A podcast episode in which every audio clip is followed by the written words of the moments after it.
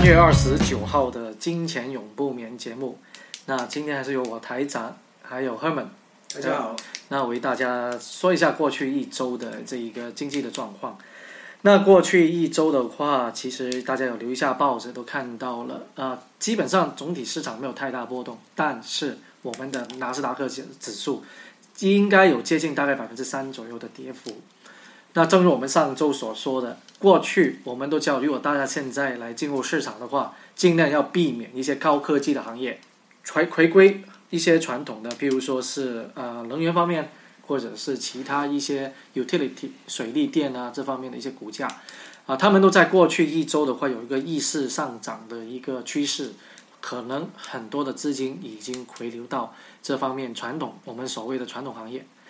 高科技的领域，特别是一些的呃之前涨得越厉害，现在这几天或者这一周跌的就越惨。那我们这一周主要还是会等一下会介绍一下关于中国科技股啊，我们叫概念科技股啊，在美国上市的一些状况。在美国和香港上市的一些状况。因为呃，最重要的一个是我们很多的朋友啊，还有网友留意的话，都是在这方面，因为他们本来很多对本土就是北美的一些企业，当然如果你麦当劳啊、Nike 啊那些，当然会知道都。知道。啊，但很多一些的啊很有潜力的公司，他们不熟悉，也不敢去投入去买它的股票，那只能通过呃我们国内的在美国上市也好，或者在香港上市都好，通过他们的啊大家熟悉，比如说新浪啊啊优酷啊这些网站来投入进去，那希望能够得到的一些不错的一个回报，而且真正的他们的那个潜力是非常大。那当然了，风险你的回资投资回报越大，风险同时也比较大的。不过我觉得反而风险会比你在投资你国内的网站、国内的公司可能还要好一点。为什么？因为始终美国那个证监会和美国上市制度相对来说会比在中国的股市相对来说比较稳定一点。呃，先说一下我们过去一周的这个状况吧。那道琼斯指数的话，都是呃回落在一千六一万六千跟一万六千五中间一个徘徊。我们现在是这样子看，我们有一个短期的大概百分之三左右的一个区间啊。你道琼斯指数来说的话，一万六千和一万六千五是一个区间。那我们预计这几天或者上周也好，都是在这个区间来运动。啊，没有说一个明显的方向，到底它未来短期是跌还是涨，目前不知道。现在都是在等那个耶伦究竟。现在本来一直以为他是鸽派啊，他现在好像上台之后，现在有点不知道他究竟是鸽派还是鹰派，所以好像整个市场都有点失去方向的感觉，是不是？所以现在我们在技术上看，就要等它重新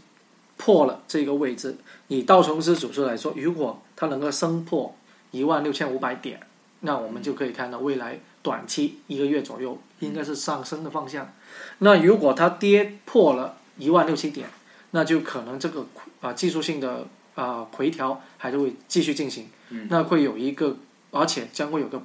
比较大的一个回调空间。所以说向上还是上下，还要看它去哪一边。嗯，但我们来看的话，因为四月份就是一个第一季的财报表嗯出来了。那上周啊、我们提到的，在一月份的时候，不是有一个大概百分之六左右的跌幅，就是因为二零一三年最后一季的一个财报不怎么样，不怎么理想，导致了一个跌幅。那如果我们经济的状况，目前你看中国的话，又公布了比较啊、目标已经调整到百分之七啊，甚至六点五到百分之七点五一个区间了。那当然，李克强就说尽量保持在百分之七左右的一个啊增长因素啊。那如果是其他的一个 PMI 制造业一些指数都没有预期的理想，在这种全球环境没有太啊、有一个太明显的复苏的情前提下，可能我们觉得这一个一个季度的一个预测可能都不会太乐观，可能有某些行业会不错，譬如说，如果在北美的一些朋友对 Lululemon 比较熟悉，那 Lululemon 的话就制造一些体育啊或者 yoga 的一些服装，它在过去哈、有百分之二十的跌幅，那目前刚刚公布了第一季的财报，那不错，表现的不错。那这一种零售行业有可能就比过去啊十二月份的那一次，就是二零一三年最后一次的那一个财报，可能会要好一点点，啊，但不代表整个行业都是。我们还要拭目以待，这一个四月份将会影响到未来几个月股市的一个走向。好像上个礼拜 Google 就是面临一个很大的跌幅啊，就几天之内啊，跌去了起码差不多百分之五到六这样的一个跌幅。所以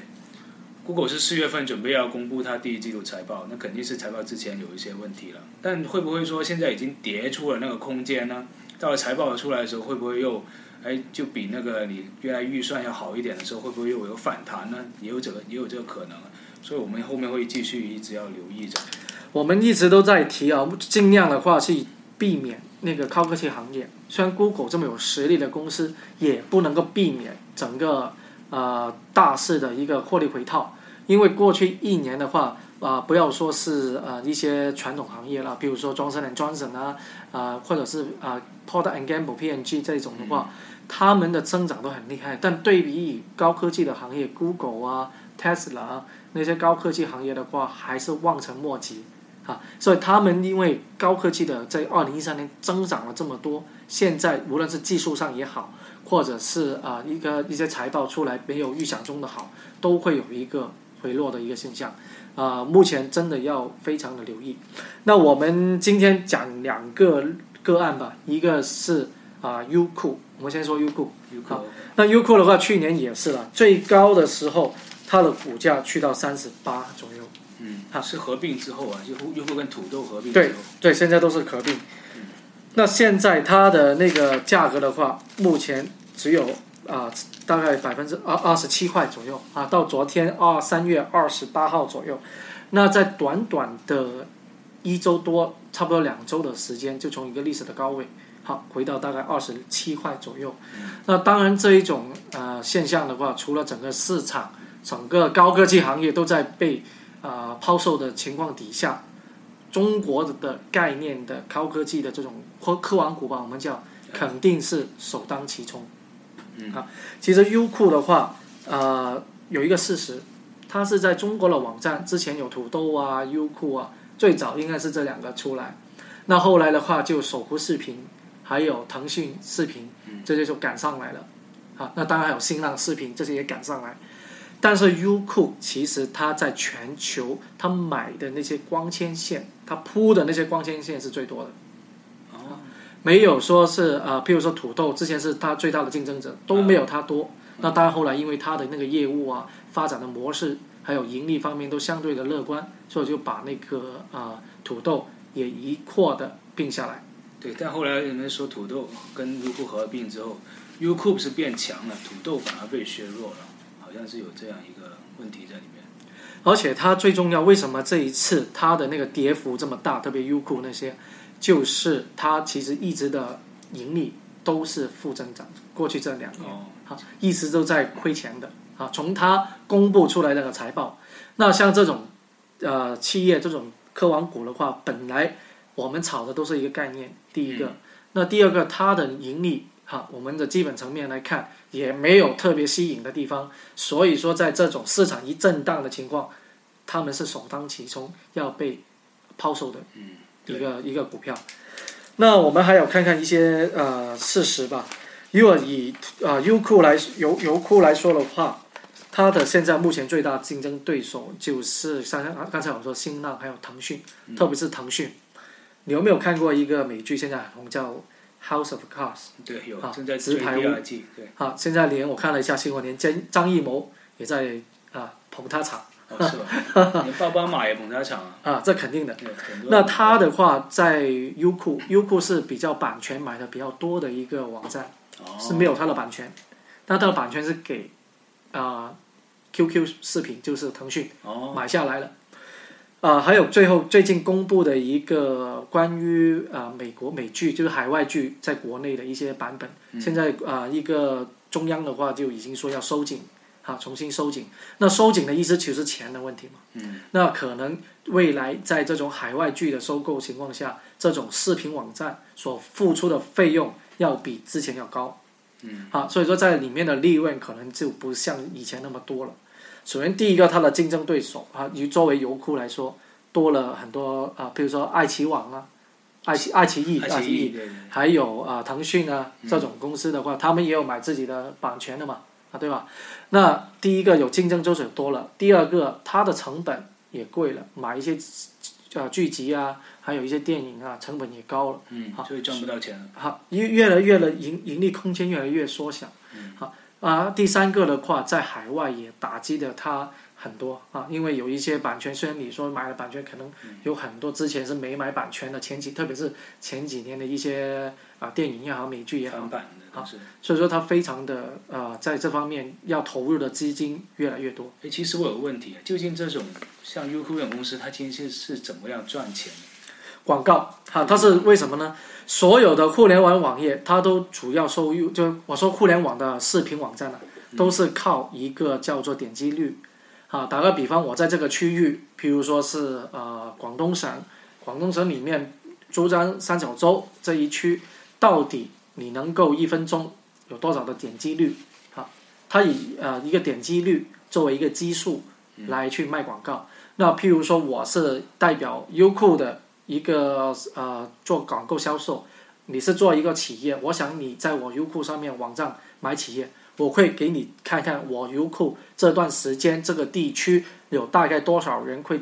点击你的这一个广告，好，它是用这个数据来作为一个销售的一个基本。啊、就意思就是说你在看 YouTube 视频之前，它总会跳一段广告出来嘛。对，它就是卖这一段广告的时间。对，他们有分几种了，除了这种，这叫硬呃硬性吧，啊硬性的一种你一定要看，对你不能够不看。对那还有另外是比较软性的一种的话，就是在旁边周围那如果你点击它，你就会有哈。如果你现在你看看我们有时候上优酷，你会看到啊、是淘宝的网站，那淘宝的网站的话，它也会根据你过往的那个买买卖的那个记录，比如说你之前买了一双球鞋，足球鞋，那它现在啊。反映出来的那些。会对，也会变成了一个足球鞋的一个促销活动、嗯或者什么之类的相关的啊，所以说就在这方面，他们是以啊、它会有一个技术性的一个 term，但我们我就目前一时想不起来。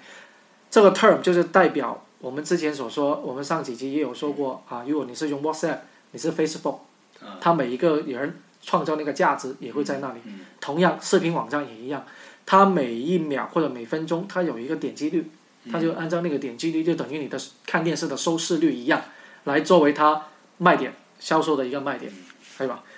那除了优酷以外，所以说啊，我们现在还是提到优酷的股价啊，现在现在现在是二十六、二十七，也有很多的朋友在问，现在是不是时候再买？呃，从股价来图图表来看，到现在已经跌回之前的那个区间，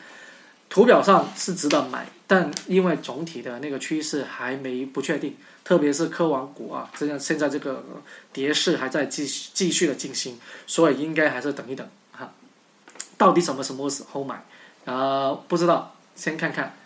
嗯，整个的目前为止纳斯达克指数，对，最近都是大纳斯达克好像都是在一个调整当中嘛，所以最近好像不一定很适合买纳斯达克。不过很值得留意的，因为永远纳斯达克永远是科技前沿的股票在里面，是主导未来就整个经济模式的一些科科技公司在里面，所以永远是值得留意的。嗯，像 Tesla、Google、苹果都是在纳斯达克的，所以大家值得留意一下。那另外一个做一下对比，就是微博和微信之间的较量。那微博和微信的话，都是呃一般我们都在使用的啊，而且使用量最大的两个呃社交平台，社交平台。那但是他们中间的那个商业策略已经开始有一点的不同了。嗯，那微博的话，我们发现它比较注重在品牌还有产品方面。那品牌的意思，它因为微博已经是一个特别的一个特殊的品牌，它也打算在嗯啊美国独立的上市嗯啊，所以说它要打造这个一整套的品牌，是一个套餐这样子的去跳啊推销出来。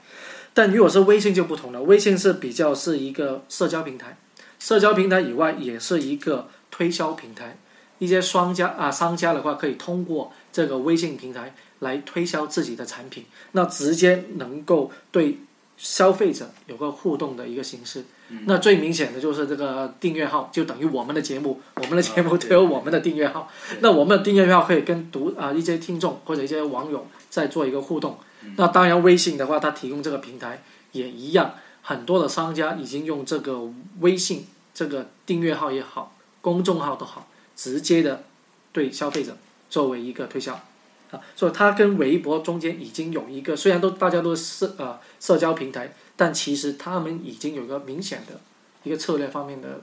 去对对。去一个啊、把自己打造的更好。我我感觉就是微博的意义有点像一种公告板啊，就是以前在我们在国内读书的时候，学校墙上这边大学也有那种公告板，所以你看到了就会看上去看一下，或者自己贴一点文章上去。